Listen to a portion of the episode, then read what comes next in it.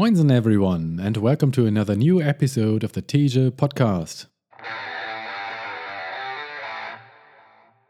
This one is about the book The Subtle Art of Not Giving a F, written by Mark Manson. This book has 212 pages and I finished reading it on February 9th of 2023. It's a funny and concise book of the self help category, full with little bits of advice on how to view and interpret our current individual situations within modern society. Filled with profanity, it drives home its many actionable points in an easy-going way. The book in three sentences. 1. Our current societal mindset requires us to care about so many things at the same time that mental health issues are on the rise. So we need to combat this by better prioritization and well defined personal values in order to care about fewer things. 2. Getting comfortable with enduring cravings and pain, as well as adversity, is a lost art and should be embraced for our own sake, because without suffering and without solving problems, there's no purpose and no happiness. 3. We need to move away from feeling entitled and looking for what the world has to offer for us and move towards self improvement, which is the opposite of entitlement, and embracing what we have to offer the world. Impressions Mark Manson was born the same year as I was in 1984, so we're both among the older ones in the generation of millennials. He has been blogging about life advice for a long time before publishing this mega bestseller book in 2016. The guy has had a lot of public practice and can definitely write. It's a pleasure to go through his pointy and often funny short sentences. One of his blog posts had the title of this book, and as he explained in a podcast interview I listened to, that was at the time when the big social media companies, mainly Facebook, pushed posts with strong curse words in their headlines exceptionally with their algorithms, because those had higher click rates due to enraging more people. So Mark deliberately used the cursing to increase clicks. He also explained that the rest of the title was taken from a song by metal band Lamb of God called the Subtle Art of Murder and Persuasion. Great band, but not their best song though. It's hard to condense the book into one or a few main messages, and that's great, I think. There's an abundance of little bits of smart advice or new clever ways of reframing something which is part of our way of thinking. Mark first explains the many ways we currently are on the wrong path. For example, the growing sense of entitlement in young people, or the popular victim mentality, before offering ideas which are often already time tested to act as antidotes. I wasn't surprised when Mark first introduced Buddhism by retelling the story of its origin. Siddhartha Gautama, the rich prince who was shielded from everything negative by his family and then grew more and more unhappy. The message here is that happiness and purpose require suffering. He also talks about the Stoics, who 2500 years ago had already realized a similar thing. It's a great analysis of the times we're living in and has some hard to accept truths in it as well, like, for example, that emotions are overrated, that no one is special, or that rejection actually makes our lives better. There's one bit I have a problem with, and that's the chapter on the fault versus responsibility fallacy. Manson argues that when bad things happen to us, we need to accept that although these things were not our fault, it's our responsibility to bounce back and react in a healthy way. While he is generally right, there's a problem here in the nuances. For example, it would be completely inappropriate to suggest this to a rape victim. There are boundaries, and that's the tricky bit. He also uses examples of slight cases of OCD, which were solved by clever reframing of the situation to the people suffering from it. Successes are obviously to be celebrated, but something about this rubs me the wrong way. It's also an idea that's often spread by self help guru Tony Robbins that it's possible to explain away the trauma in some people just by saying the right words. That the actual victims are somehow not smart enough to see that they are making their problems up. This feels misguided. Other than that, the book offers so much great advice and is written in a fun and entertaining way that I would recommend it to anyone. How the book changed me. It's hard to pick something specific because there's an abundance of pieces of advice which woke me up or stuck with me. Lots of them I had heard before, but it's great to hear them again phrased differently or seen from a new angle. With all its advantages and problems, the situation we're finding ourselves born into doesn't have to direct the course of our whole lives, for better or worse. Realizing there's always lots of potential for change and improvement, and nothing is ever fixed forever, was a refreshing view. Feeling victimized by outside circumstances and behaving like that isn't a good option ever. Many people would like to stand out and be viewed by everyone as an exceptional person, and I would reluctantly include myself in that category as well. But the chapter about how it's okay to be average and just aim to leave our own local surroundings a slightly better place after you're gone was therapeutic to hear and took away lots of the self imposed pressure. Quote, There's nothing to be afraid of, ever. End of quote. This sentence follows from the Stoic wisdom that we should always be aware of our own mortality and the idea that rejection isn't all bad, but a way to teach us how to improve. I think of myself as a person who cares about what people think and has a hard time opening up and showing vulnerabilities, which might sound ironic since I'm stating it here. So, hearing this piece of advice resonated. Highlights and notes. Chapter 1 Don't Try. Fame and success didn't make the author Charles Bukowski a better person, nor was it by becoming a better person that he became famous and successful. You learn about the best ways to make money because you feel you don't have enough money already. You stand in front of the mirror and repeat affirmations saying that you're a beautiful person because you feel as though you're not beautiful already. And while there's nothing wrong with good business, the problem is that giving too many f***s is bad for your mental health. It causes you to become overly attached to the superficial and fake, to dedicate your life to chasing a mirage of happiness and satisfaction. The feedback loop from hell. Stress related health issues, anxiety disorders, and cases of depression have skyrocketed over the past 30 years, despite the fact that everyone has a flat screen TV and can have their groceries delivered. The desire for more positive experience is itself a negative experience, and paradoxically, the acceptance of one's negative experience is itself a positive experience. To try to avoid pain is to give too many fucks about pain. In contrast, if you're able not to give a about the pain, you become unstoppable.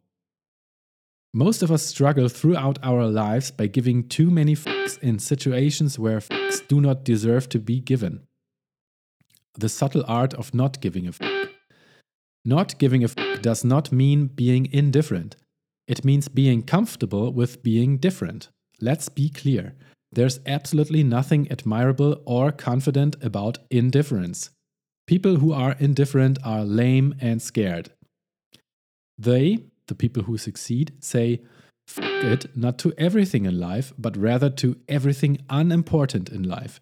They reserve their fucks for what truly matters friends, family, purpose.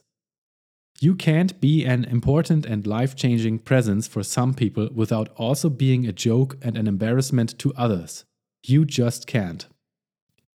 To not give a fuck about adversity, you must first give a fuck about something more important than adversity.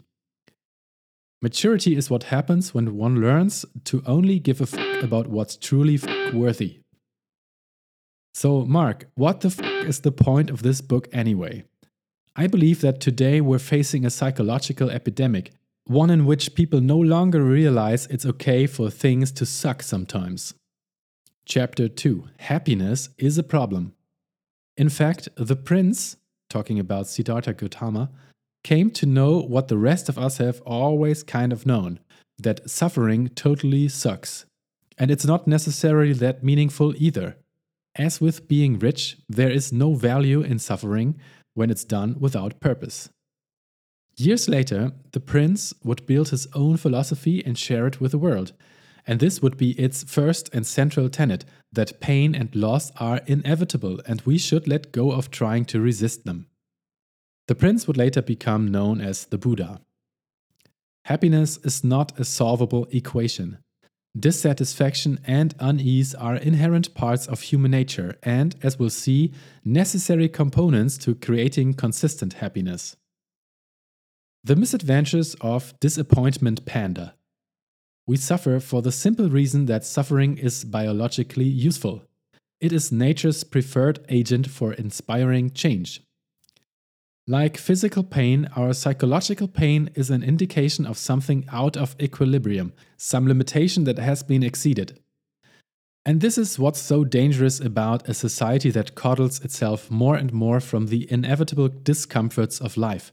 We lose the benefits of experiencing healthy doses of pain, a loss that disconnects us from the reality of the world around us. Happiness comes from solving problems. To be happy, we need something to solve. Happiness is therefore a form of action. Things standing in the way of achieving happiness via solving problems 1. Denial.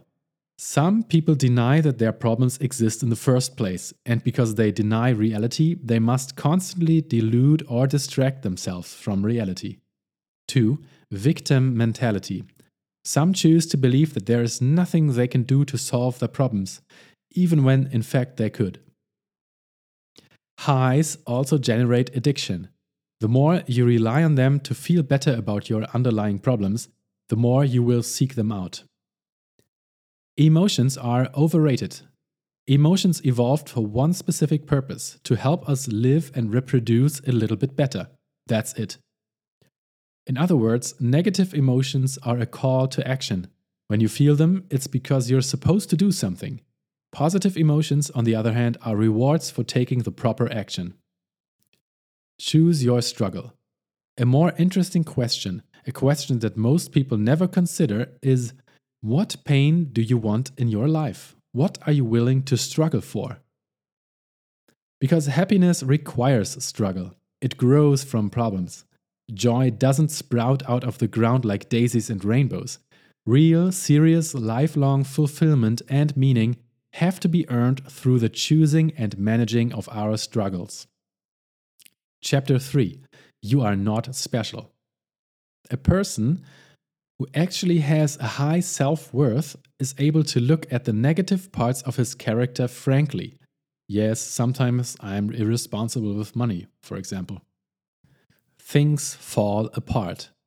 Numerous professors and educators have noted a lack of emotional resilience and an excess of selfish demands in today's young people. The tyranny of exceptionalism. Millennials often get blamed for this cultural shift, but that's likely because millennials are the most plugged in and visible generation. In fact, the tendency toward entitlement is apparent across all of society. Technology has solved old economic problems by giving us new psychological problems. The internet has not just open sourced information, it has also open sourced insecurity, self doubt, and shame. But if I'm not going to be special or extraordinary, what's the point? Being average has become the new standard of failure. The worst thing you can be is in the middle of the pack, the middle of the bell curve. A lot of people are afraid to accept mediocrity because they believe that if they accept it, they'll never achieve anything, never improve, and that their life won't matter. And that obsession with improvement stems from an unerring belief that they are, in fact, not that great at all. It's anti entitlement. And the knowledge and acceptance of your own mundane existence will actually free you to accomplish what you truly wish to accomplish without judgment or lofty expectations. Chapter 4 The Value of Suffering. If suffering is inevitable, if our problems in life are unavoidable, then the question we should be asking is not how do I stop suffering, but why am I suffering? For what purpose? The self awareness onion. Why do they feel such a need to be rich in the first place? How are they choosing to measure success, failure for themselves?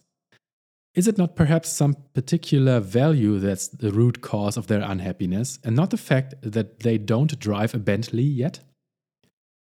We get to control what our problems mean based on how we choose to think about them, the standard by which we choose to measure them. Shitty values. Pleasure is a false god.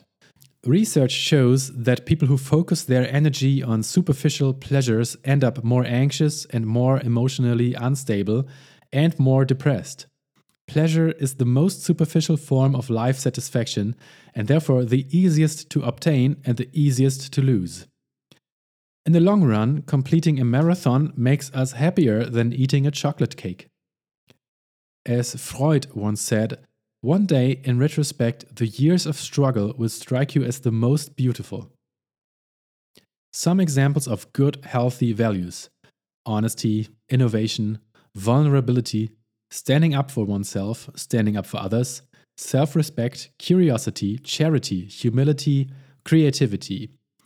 Some examples of bad, unhealthy values dominance through manipulation or violence, indiscriminate f***ing, Feeling good all the time. Always being the center of attention. Not being alone. Being liked by everybody. Being rich for the sake of being rich. Sacrificing small animals to the pagan gods. This, in a nutshell, is what self improvement is really about prioritizing better values, choosing better things to give a fuck about. Because when you give better fucks, you get better problems. And when you get better problems, you get a better life. The choice. We don't always control what happens to us, but we always control how we interpret what happens to us, as well as how we respond. The responsibility fault fallacy. We are responsible for experiences that aren't our fault all the time. This is part of life. Genetics and the hand we're dealt. They figure I didn't choose my crappy genetics, so it's not my fault if things go wrong. And it's true, it's not their fault, but it's still their responsibility. Victimhood chic. The writer and media commentator Ryan Holiday refers to this as outrage porn. Rather than report on real stories and real issues, the media find it much easier and more profitable to find something mildly offensive. The biggest problem with victimhood chic is that it sucks attention away from actual victims. There is no how. You are already choosing in every moment of every day what to give a fuck about, so change is as simple as choosing to give a fuck about something else. Chapter 6 You're wrong about everything, but so am I. There's a famous Michael Jordan quote about him failing over and over and over again, and that's why he succeeded. Well, I'm always wrong about everything, over and over and over again, and that's why my life improves. We shouldn't seek to find the ultimate right answer for ourselves, but rather, we should seek to chip away at the ways that we're wrong today so that we can be a little less wrong tomorrow. Certainty is the enemy of growth. Nothing is for certain until it has already happened, and even then, it's still debatable. Architects of our own beliefs. We are biased toward the meaning our mind has made, and we don't want to let go of it. Even if we see evidence that contradicts the meaning we created, we often ignore it and keep on believing anyway. The dangers of pure certainty. Uncertainty is the root of all progress and all growth.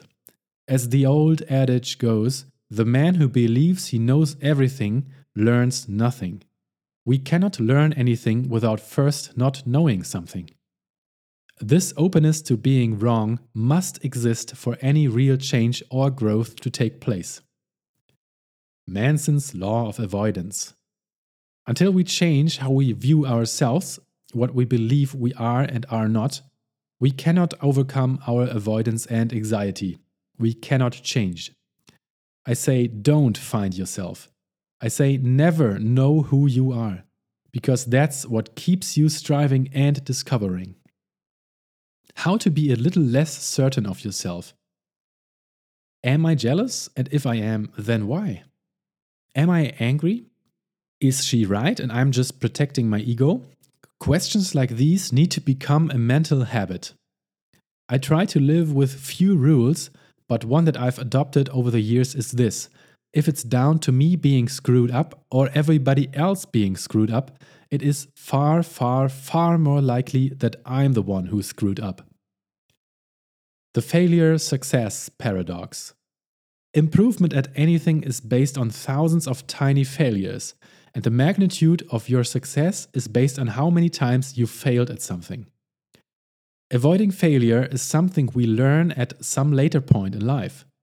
I'm sure a lot of it comes from our education system, which judges rigorously based on performance and punishes those who don't do well. We can be truly successful only at something we're willing to fail at. If we're unwilling to fail, then we're unwilling to succeed. Whereas if I instead adopt the metric improve my social life, I can live up to my value of good relations with others, regardless of how other people respond to me. My self worth is based on my own behaviors and happiness. Pain is part of the process. We need some sort of existential crisis to take an objective look at how we've been deriving meaning in our life and then consider changing course. You could call it hitting bottom or having an existential crisis. I prefer to call it weathering the shitstorm. Choose what suits you. Life is about not knowing and then doing something anyway. All of life is like this. It never changes, even when you're happy the do something principle. Action isn't just the effect of motivation, it's also the cause of it. If you lack the motivation to make an important change in your life, do something, anything really, and then harness the reaction to that action as a way to begin motivating yourself. Rejection makes your life better. The avoidance of rejection, both giving and receiving it, is often sold to us as a way to make ourselves feel better but avoiding rejection gives us short term pleasure by making us rudderless and directionless in the long term. Boundaries. People in a healthy relationship with strong boundaries will take responsibility for their own values and problems and not take responsibility for their partner's values and problems.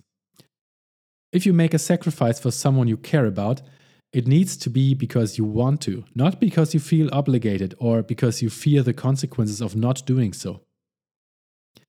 People with strong boundaries understand that they may hurt someone's feelings sometimes, but ultimately they can't determine how other people feel.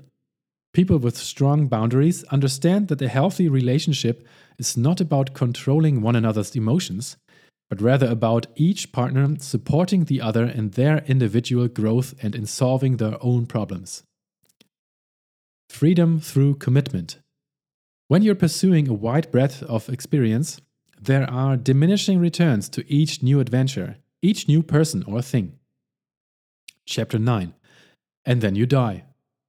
I came to the startling realization that if there's really no reason to do anything, then there is also no reason to not do anything. That in the face of the inevitability of death, there is no reason to ever give in to one's fears or embarrassment or shame, since it's all just a bunch of nothing anyway and that by spending the majority of my short life avoiding what was painful and uncomfortable, I had essentially been avoiding being alive at all. Something beyond ourselves. Ernest Becker called such efforts like leaving a graspable legacy our immortality projects, projects that allow our conceptual self to live on way past the point of our physical death. All of human civilization, he says, is basically a result of immortality projects. All the meaning in our life is shaped by this innate desire to never truly die. What Becker is saying, in essence, is that we're all driven by fear to give away too many fucks about something, because giving a fuck about something is the only thing that distracts us from the reality and inevitability of our own death. And to truly not give a single fuck is to achieve a quasi spiritual state of embracing the impermanence of one's own existence. The sunny side of death. The Stoics of ancient Greece and Rome implored people to keep death in mind at all times in order to appreciate life more and remain humble in the face of its adversities. The fear of death follows from the fear of life. A man who lives fully is prepared to die at any time. Whether you're listening to Aristotle or the psychologists at Harvard or Jesus Christ or the goddamn Beatles, they all say that happiness comes from the same thing caring about something greater than yourself, believing that you are a contributing component in some much larger entity. And the primary lesson was this there's nothing to be afraid of, ever. And here's a little excerpt from his new book, Everything is Fucked. When people prattle on about needing to find their life's purpose, what they really mean is that it's no longer clear to them what matters, what is a worthy use of their limited time here on Earth. In short, what to hope for. They are struggling to see what the before and after of their lives should be. And with that, I'm going to conclude this little review of the book The Subtle Art of Not Giving a Fuck by Mark Manson. I really enjoyed reading it, and I could recommend this to everyone listening here. Thank you very much, and all the best to you. Bye bye.